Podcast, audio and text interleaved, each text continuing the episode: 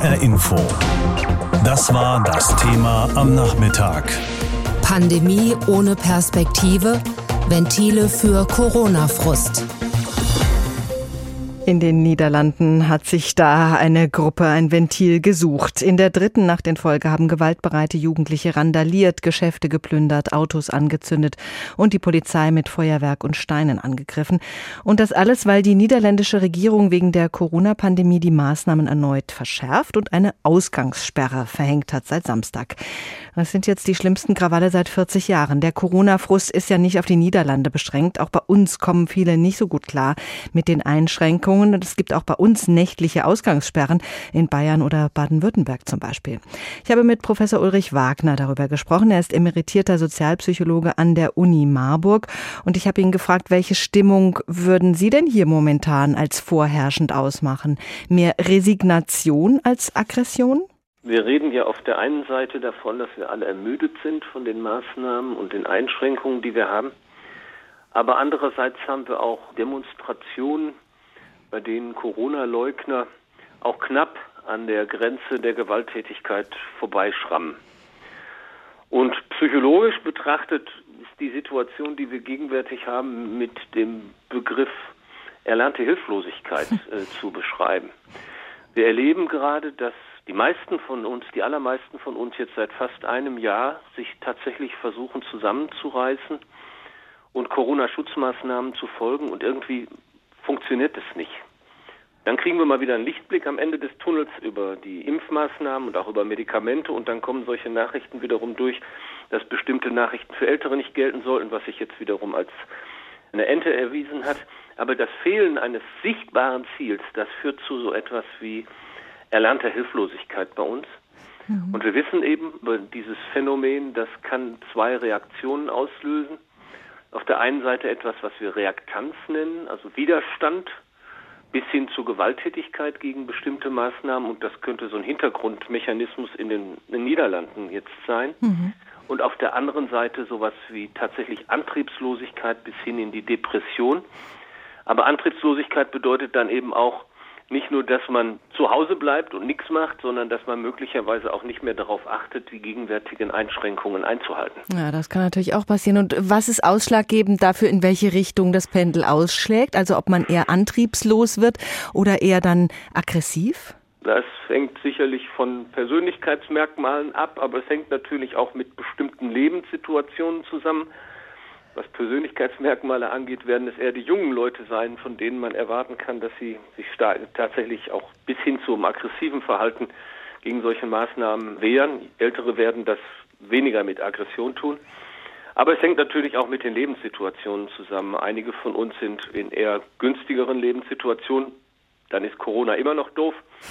Und andere leben aber unter sehr ungünstigen Bedingungen. Und da kann man erwarten, dass die Auswirkungen von gelernter Hilflosigkeit eher stärker zuschlagen. Hm, diese kleinen Fluchten, Sie haben es auch schon erwähnt, das kann bei manchen Menschen eben dazu führen, diese Perspektivlosigkeit, dass man sich nicht mehr ganz so an die Regeln hält, dass man sich vielleicht mit mehr als einer weiteren Person trifft oder die Maske nicht über die Nase zieht. Bringen solche Kleinigkeiten Erleichterung? Eigentlich nicht wirklich.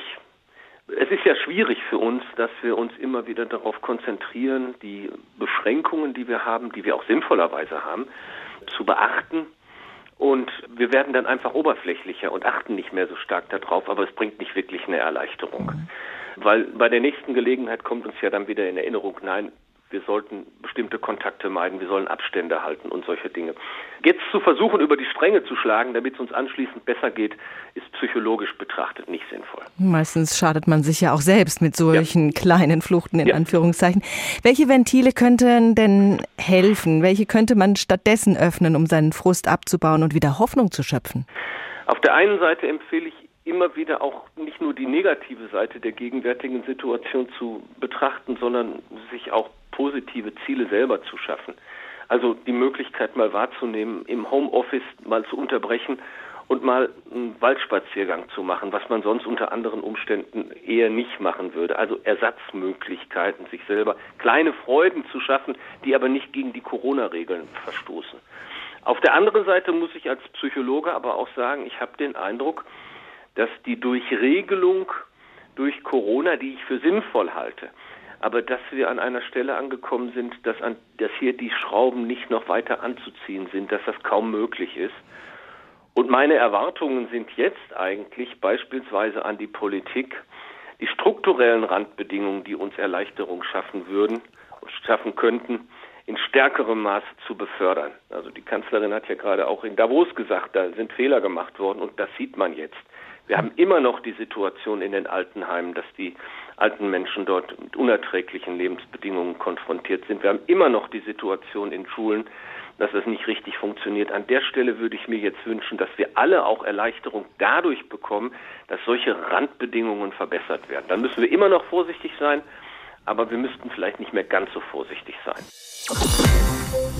So viel Gewalt haben wir seit 40 Jahren nicht mehr erlebt, so war es von der niederländischen Polizei zu hören, nachdem den dritten Tag in Folge eine Gruppe von gewaltbereiten Jugendlichen, Corona-Leugnern, Fußball-Hooligans und auch Neonazis durch die Städte gezogen waren. Nicht nur in Amsterdam, Rotterdam und Den Haag wurden Autos angezündet, Geschäfte geplündert und mit Steinen nach der Polizei geworfen. Anlass für die Krawalle waren die erneut verschärften Corona-Maßnahmen und die seit Samstagnacht geltende Ausgangssperre. Michael Michael Schneider über die Krisenkommunikation der Regierung Rütte. Angesichts brennender Innenstädte, Randalen und Angriffe gegen die Polizei rudert die niederländische Regierung nicht zurück. Im Gegenteil. Premierminister Mark Rutte verteidigt die Einschränkungen in gewohnt flapsigem Ton. Wir nehmen all deze maatregelen nicht für onze lol. Wir ergreifen diese Maßnahmen nicht zum Spaß. Wir bekämpfen das Virus und es ist das Virus, das uns unsere Freiheiten nimmt. Deshalb brauchen wir diese blöden Regeln. Das Virus müssen wir die Rotmaatregelen nehmen. Gleichzeitig appelliert Rütte an alle Niederländerinnen und Niederländer, die sich an die Einschränkungen halten. Das ist nach Darstellung der Regierung die überwiegende Mehrheit. Die Aufständischen dagegen, daran lässt Den Haag keinen Zweifel, das seien wenige krawallbereite Unruhestifter von ganz links und ganz rechts. Sie werden von der Politik zu Außenseitern erklärt. Man fragt sich wirklich, was in die Menschen gefahren ist. Das hat nichts mehr mit politischem Protest zu tun. Das ist einfach kriminelle Gewalt. Und genauso werden wir es behandeln. Es ist eine Flucht nach vorn mit markigen Worten, so wie sie typisch sind für diese niederländische Regierung. Für Verständnis und Entgegenkommen ist da wenig Platz. Das machten auch viele Bürgermeister der besonders betroffenen Städte deutlich. Nicht wenige von ihnen gehören ebenfalls Rüttes Regierungspartei WWD an, so etwa der Bürgermeister von Eindhoven, Jon Joritzma. Nachdem seine Stadt verwüstet wurde, sprach er offen von Bürgerkrieg und legte vor der versammelten Presse noch einmal nach. Ich nehme da kein Blatt vor den Mund. Es ist der Abschaum der Erde, der unsere Stadt auseinandergenommen hat. Natürlich gibt es Kritik an solchen Formulierungen. Medien und auch gemäßigte Politiker haben die WWD aufgerufen, ihren Ton zu mäßigen. So etwa Christdemokrat Hubert Brülz, selbst Bürgermeister und Vorsitzender im Nationalen Sicherheitsrat. Wir alle, auch wir Bürgermeister, sollten aufpassen, was wir sagen. Denn Worte haben einen großen Effekt. Da waren wir uns im Rat auch einig. Das muss mal klar gesagt werden. Und wer schuldig ist, möge sich angesprochen fühlen. Doch von Deeskalation ist wenig zu spüren. Wir gegen die, das ist die Erzählung, die die niederländische Politik gerade verfolgt. Die Hoffnung ist, dass das bei der Bevölkerung verfängt. In unzähligen Interviews fiel immer wieder eine Formulierung, das hier sind nicht die Niederlande, bedeutet im Umkehrschluss, gegen die Randalierer sei jede Härte legitim. Law and Order auf Niederländisch, die Rechnung könnte aufgehen, denn viele Bürger schätzen die klaren Worte des Premiers, nachdem die Regierung zu Beginn der Corona-Pandemie noch schwer überfordert wirkte. Und die Unterstützung für Mark Rutte und seine Regierung erfreut sich in den Umfragen hoher Werte. Nicht ganz unerheblich, denn im März wird gewählt, und dann dürfte auch bewertet werden, wie die Niederlande mit dieser Krise umgehen. Wenn die Gewalt weitergeht, schlittern wir in einen Bürgerkrieg. Diese Warnung des Bürgermeisters der niederländischen Stadt Eindhoven war eindringlich, doch wieder hat es in den Niederlanden Ausschreitungen gegeben. Drei Tage in Folge haben Menschen dort jetzt Autos angezündet und an verschiedenen Orten auch Läden geplündert. Die Polizei hat fast 200 Menschen festgenommen. Sie versucht, diese Konflikte einzudämmen. Besonders schlimm war es jetzt in der Hafenstadt Rotterdam. Dort wurden mindestens zehn Polizisten verletzt, Krankenwagen sind im Noteinsatz behindert worden. Wer diese Bilder sieht, der kann sich vorstellen, welche Wut hinter dieser Gewalt gesteckt haben muss. Grund für die Ausschreitungen in den Niederlanden sind die strengen Corona-Maßnahmen, vor allem die seit Samstag geltende Ausgangssperre zwischen 21 Uhr und 4.30 Uhr am frühen Morgen steht da im Mittelpunkt. Und über diese Eskalation der Gewalt habe ich vor der Sendung schon gesprochen mit dem Friedens- und Konfliktforscher Johannes Becker.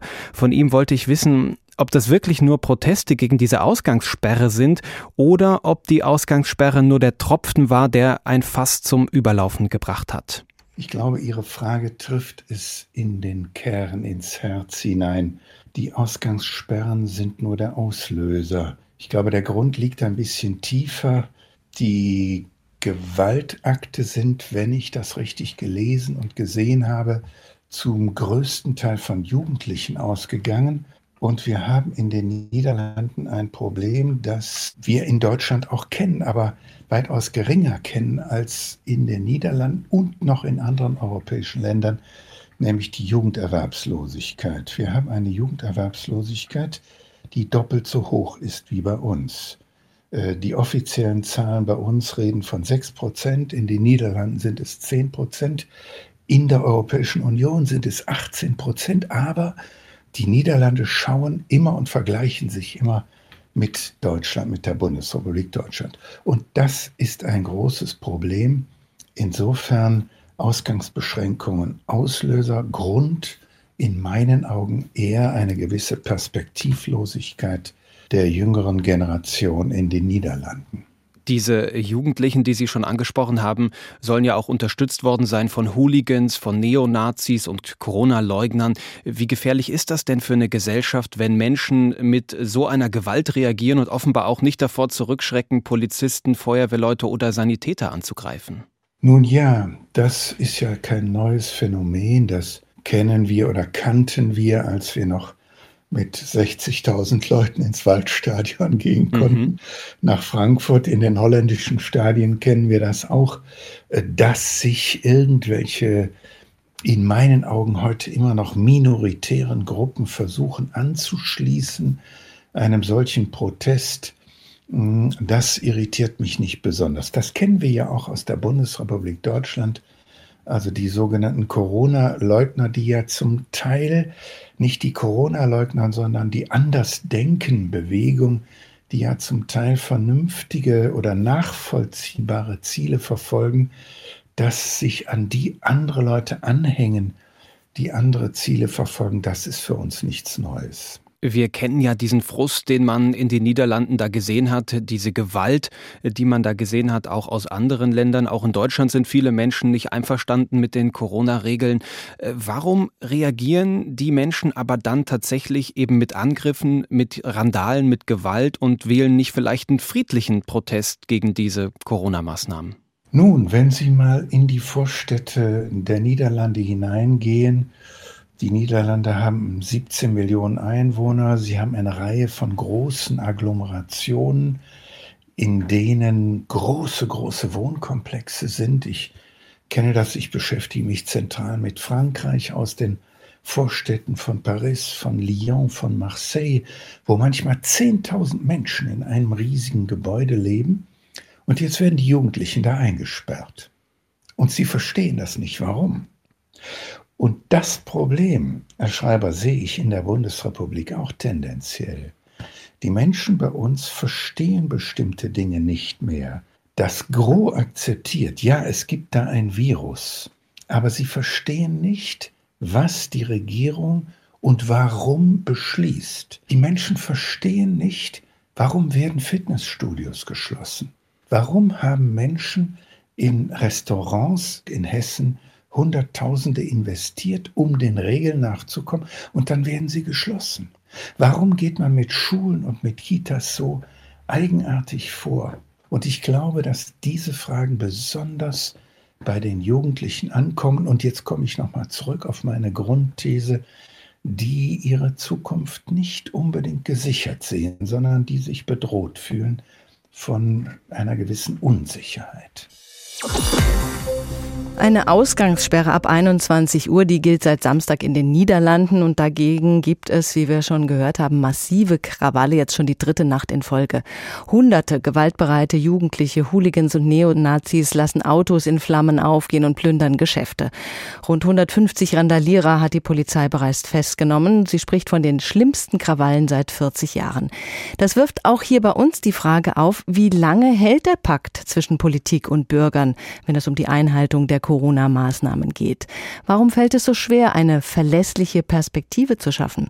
Andreas Meyer-Feist hat in Wiesbaden über das Ringen in der hessischen Politik nachgedacht. Die Politik versucht es mit Bitten und Botschaften. Durchhalten, nicht locker lassen. Mit der Hoffnung auf die Dividende, das sogenannte normale Leben. Aber für wen? Früher gab es Applaus vom Balkon und Aufmerksamkeiten für die Krankenhausmitarbeiter. Das hat erheblich abgenommen. Dabei ist die Situation jetzt viel angespannter, als sie im Frühjahr war. Sandra Ziesek jüngst in der Bundespressekonferenz. Hören wollte man von ihr Zahlen und Ziele. Ziesek antwortete mit Zuständen. Die politische Folge, dass wir jetzt nicht lockern können, sagt Volker Bouffier. Aber wann öffnen die Läden, Kneipen, Theater und Museen? Wo ist das Rezept der Politik? Am Ende geht es nicht um die Frage, haben wir eine Formel gefunden, sondern haben wir eine Lösung, die das Grundziel Infektionen runter, Sicherung der Nachverfolgung erreicht. Formeln gibt es, Lösungen noch nicht. Mitte Februar der nächste Haltepunkt der Politik. Und wir glauben, dass in dieser Zeit die entsprechenden Maßnahmen wirken können. Bis dahin durchhalten. Damit wir irgendwann wieder öffnen können. Bei der letzten Bund-Länder-Schalte mit Kanzlerin und MPs ging es zum ersten Mal auch um die Frage, wie man die Menschen bei der Stange halten kann. Die Antwort mit einer festen zeitlichen Perspektive. Das bedeutet für Hessen bisher, wenn die Maßnahmen wirken, könnte es im März so etwas wie Normalität geben. Zunächst in den Schulen und hier für die Jüngsten. Das ist eine Perspektive und die kann nur gelingen, wenn sich alle dran halten. Das heißt, die Kinder zu Hause lassen, soweit es irgend geht. Jeder sich an die Kontaktregeln hält, die wir im Übrigen nicht verändert haben. Noch scheint dieser Pakt der Hoffnung zu halten zwischen Politik und Bürgern. Dass die überwiegende Mehrheit der Menschen auch weiterhin der Auffassung ist, dass die Gefahr so groß ist, dass Einschränkungen gerechtfertigt sind. Hessens Wirtschaftsminister Tarek Al-Wazir hofft, dass es so bleibt. Aber wann wird denn nun alles wieder normal? Es kommen neue zugelassene Impfstoffe hinzu, aber das ist eben ein langsames Wachstum. Wir wollen ja nicht 60.000 Menschen in drei Wochen impfen, sondern am Ende haben wir Kapazitäten aufgebaut, um 60.000 oder 50.000 Menschen am Tag impfen zu können. Sozialminister Klose, Innenminister Beuth und an der Nahtstelle zur Bundespolitik Volker Bouffier. Wenn wir als nicht weiter runterkommen, dann muss man weitere Maßnahmen ergreifen, die Sie kennen. Klar ist, je weniger normales Leben, desto teurer wird das alles. Die hessischen Städte und Gemeinden rechnen damit, dass es viele Jahre dauern wird, bis die Steuereinnahmen wieder auf Vor-Corona-Zeiten liegen, mit allen Folgen. Wann wird alles normal? Das wird jedenfalls länger dauern als die Pandemie. Je länger die Pandemie dauert, desto roter die Zahlen. Was also tun? Ausreichen wird es, wenn man zusätzlich mal die Maskenpflicht auch durchsetzt. Und wenn den Haushalten auch verstanden wird, dass auch dort Abstandsregeln und die Besuchsregeln einzuhalten sind. Wenn das umgesetzt wird, dann haben wir schon im Prinzip die halbe Miete. Sagt René Gottschalk, der Leiter des Frankfurter Gesundheitsamtes. Für die Medizinerin Sandra Ziesek liegt die Normalität in uns selbst. Wir sind Teil dieser Pandemie und wir verbreiten das Virus. Es liegt deshalb an jedem Einzelnen von uns, diese Zahlen zu reduzieren. HR Info. Das Thema. Wer es hört, hat mehr zu sagen.